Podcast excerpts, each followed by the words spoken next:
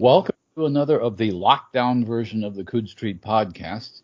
Today, this is Gary Wolf, and today I'm spending uh, ten minutes with James Patrick Kelly, uh, a not prolific enough, but very, uh, very effective, one of my favorite writers. How are you doing, Jim? I'm doing good. I'm uh, happy to, in some ways, to be locked down because it has sort of kept me from being d- distracted as I normally am, so I'm getting more things done. It's interesting because I've, I talk to people who have one of two opposite reactions. There's yours, which is this is a great opportunity, and other people just can't focus uh, right. because they're too distracted. Yeah, that's how it was at the beginning. And so I was at loose ends. You know, I, I've been a full-time writer now for forever. Mm-hmm. And so I'm used to this being alone. But the fact that, you know, I'd be looking at C N N and seeing what the latest idiocy coming from Washington was. And, oh, my gosh, and I'm worried about my family. Um, right. About two weeks into it, I started clicking in to the idea that, you know what, nobody was really going to come visit. Nobody was going to, I wasn't going to teach anything. I wasn't uh-huh. going to have any other appointments. I might as well buckle down and get something done. And so a couple of weeks ago, it just sort of like locked in between writing and going out every day and jogging or doing a little gardening work. You know, my days are wicked boring, but it's, it's very uh, copacetic for my writing. Bo- bo- boring can be good for you. Yeah. Yeah. Uh, there you go. But anyway, uh, we've been uh, going through these little ten-minute discussions, and I've been finding fascinating things out uh, and getting the strangest, most interesting ideas for what people are reading. So first question is, uh, what are you reading now, and um, is it doing you any good? Well, it's it's a weird thing. Maybe this is one of those weird things is that, you know, I've been at this so long that it's really hard for me to read from the page. Um, oh, really?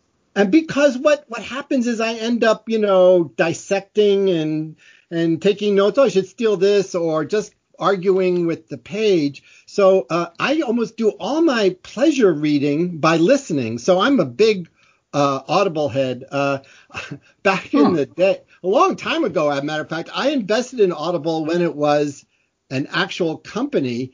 And, uh, and so I'm like grandfathered, and I've got a very uh, lovely two books a month, um, and sometimes I buy a few more on top of it. So the mm. most recent book I listened to was um, Gideon the Ninth by Tamsyn Muir. And oh, yeah.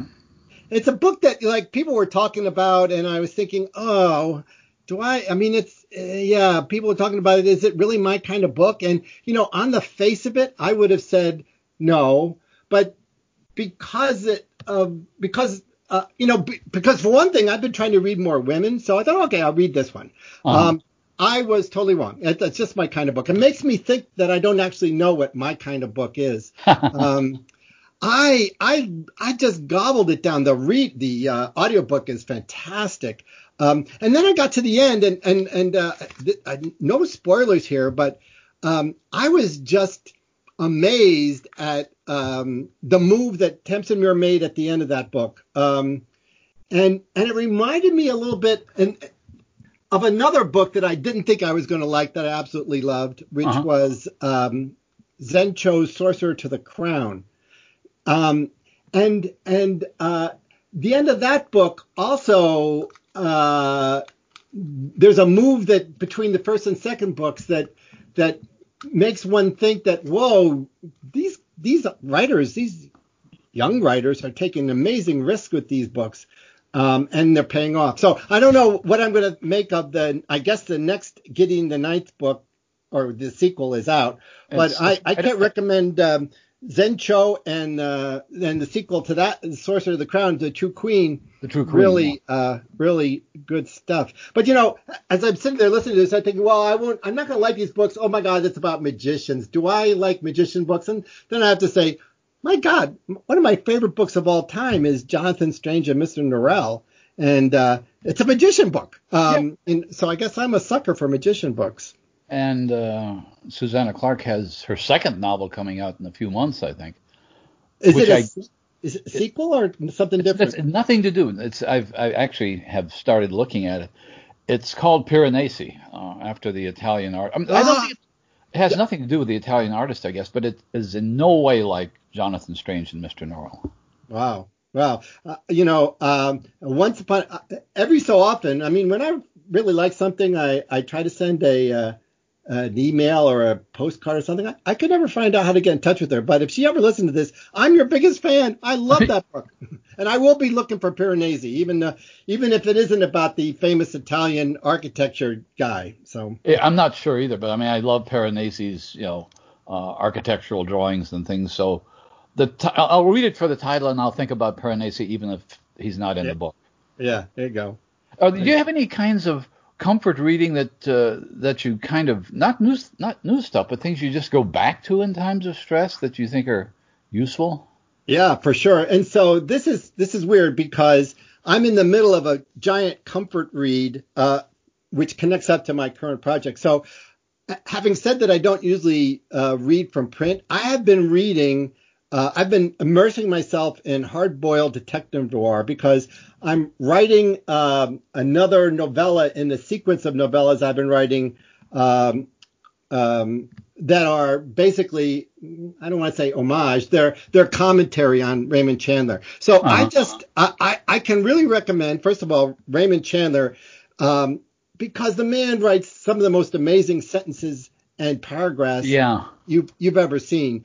You know, th- there's problems there for the modern reader, as there are for so many, you know, writers who wrote in a different time. But um, uh, I just, I just really love that stuff. So uh, I, I, I have been going through the actual uh, print copy of a book called The Black-Eyed Blonde by Benjamin Black. And Benjamin Black, well, so this is a authorized sequel to the Philip Marlowe's books, and so the huh. Marlowe estate, you know, they're They're farming out, you know, getting other writers to write more Philip Marlowe books. Yeah, um, um, and it's been a, dice, a dicey proposition because because they originally hired Robert Parker to finish Poodle Springs, Poodle Springs, which was, right. un, un, which was I did not like at all. And then they hired him to write a, a, a original sequel, which was called uh, Perchance to Dream, which I hated. Um, but this Benjamin Black is actually the pseudonym of John Banville, who is quite an accomplished oh, Irish, yeah, right. um, Irish novelist, and he's got it going on. I mean, really, he uh, he fell into Chandler and, and drank the Kool-Aid, and and also, but he's got, you know, he's got he's dodging, he's noticing the problems with Chandler, some of his some of the misogyny sprinkles that the, he puts on the Sunday are yeah. are missing here, or at least commented on. So. Um, Yeah, Raymond Chandler and and uh, the Benjamin Black uh, sequel, The Black-Eyed Blonde, is really. Um, do do really, you have a, do you have a favorite Chandler novel? God, you know, uh, you know, uh, Farewell, My Lovely. Um, you know, I kind of like the some of the off ones, like The Little Sister. Uh, you know, mm-hmm. they're all, and I've also actually, I'm pretty complete. I actually have a lot of the, I have a lot of the short stories, Gary, you, you're going to understand this. So one of my M Os as a novelist is that I've been cobbling together my short stories like forever into uh-huh. novels.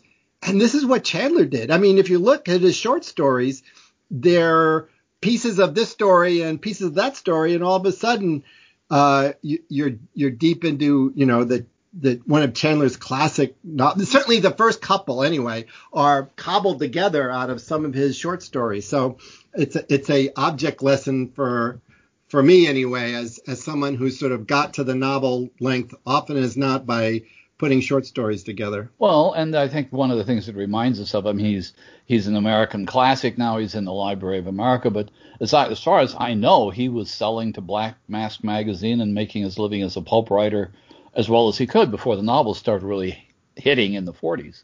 Yeah, and and you know he was he's of a different age, and you know, I sort of. Uh, missed that age. I mean, I started writing, maybe I could have made a living as a short story writer if I had been really prolific when I started. Mm-hmm. But back when he was writing, you know, uh, you could actually make a, some kind of living as a as a short story writer, and then, of course, then transitioning, as he did, to to writing novels. Not many people are making a living writing novels or, or short stories these days. Well, no, and that may be more problematical in the next few next couple yeah, of years. Yeah, no fooling, no fooling. Well, speaking, yeah. speaking of making a living, do you have anything uh, that that you want us to watch out for that's coming along down the track? Well, uh, this this very astute uh, reviewer happened to mention a, a, a novella that I uh, published recently. In uh, he, I think he was writing for some Chicago rat. I can't remember. Um, but yeah, so I I uh, I, I had a story, a, a novella, come out in um, in at the end of January called uh, King of the Dogs, Queen of the Cats, and uh, it, it's a it's a set in the same universe as my novella uh, my novella Burn, which won the the Nebula back in the day. Uh-huh. And, um, and so one of the things I've been doing uh, is, uh, with permission of, of my publisher, is that I actually um, arranged to have a, a wonderful narrator do the audiobook, Stefan Rudnicki. Um, and so I've been giving the audiobook away. Uh, oh, cool. And so if anyone's interested in listening to this book, um, you should either send me an email or go to my Facebook page. I, I last uh, last week I gave away eighty copies on my Facebook page. So that would make a great audio book. I'll, I'll I'll do that myself. But you haven't mentioned the title yet. It's King of the well, King of the Dogs, Queen of the Cats, right? Uh, from Subterranean Press. You can buy the uh, print and digital there, and the audio is a James Patrick Kelly production. Well, it's a, it's a uh, it's a Stefan Rudnicki production, actually. Oh, you're really into audio. Wasn't wasn't The Promise of Space originally just an audiobook? The The Promise of Space, uh, you're thinking of um, Mother Go. Was oh, I'm thinking Mother Go, absolutely. Yeah, there was a, yeah, my my most recent novel, Mother Go, uh, was an Audible original. Mm-hmm. And that's still available, I'm sure. Oh, yeah. Yeah, not for free, but still a, a wonderful listen. The uh, the uh, I had a great narrator. I, you know, one of the things one of the things about audio is, you know, the we scribblers can do our very best, but a narrator can kill an audiobook. Uh, my Mother Go uh, was up for the Audi Award, which is sort of like the Nebs of of audiobooks, and mm-hmm. didn't win, but I was very very pleased with my narration. Um, and you know. I, Since I also um, have uh, I have a bunch of books that I narrated up on Audible that Audible actually commissioned me to read. Um, really? So I'm I'm kind of a connoisseur of of, of narrators, and uh, I certainly know what my limitations are. And when I hear a great narrator, you know, I'm all over it. You're following a great tradition because you I'm sure you know this, that toward the end of his life, Roger Zelazny was recording audiobooks, not of his own, but. Uh, I think but he recorded other... a bunch of Robert Block stories. Well, it's great to hear that. So uh, we'll we'll uh, we'll probably be sending some traffic to your website. But our That'd ten minutes, we've, we've used up our ten minutes. So um, again, I want to thank James Patrick Kelly for joining us. Um, stay safe, and um, this has been a Coode Street podcast. Have a good one, and a good one. Thanks. Um,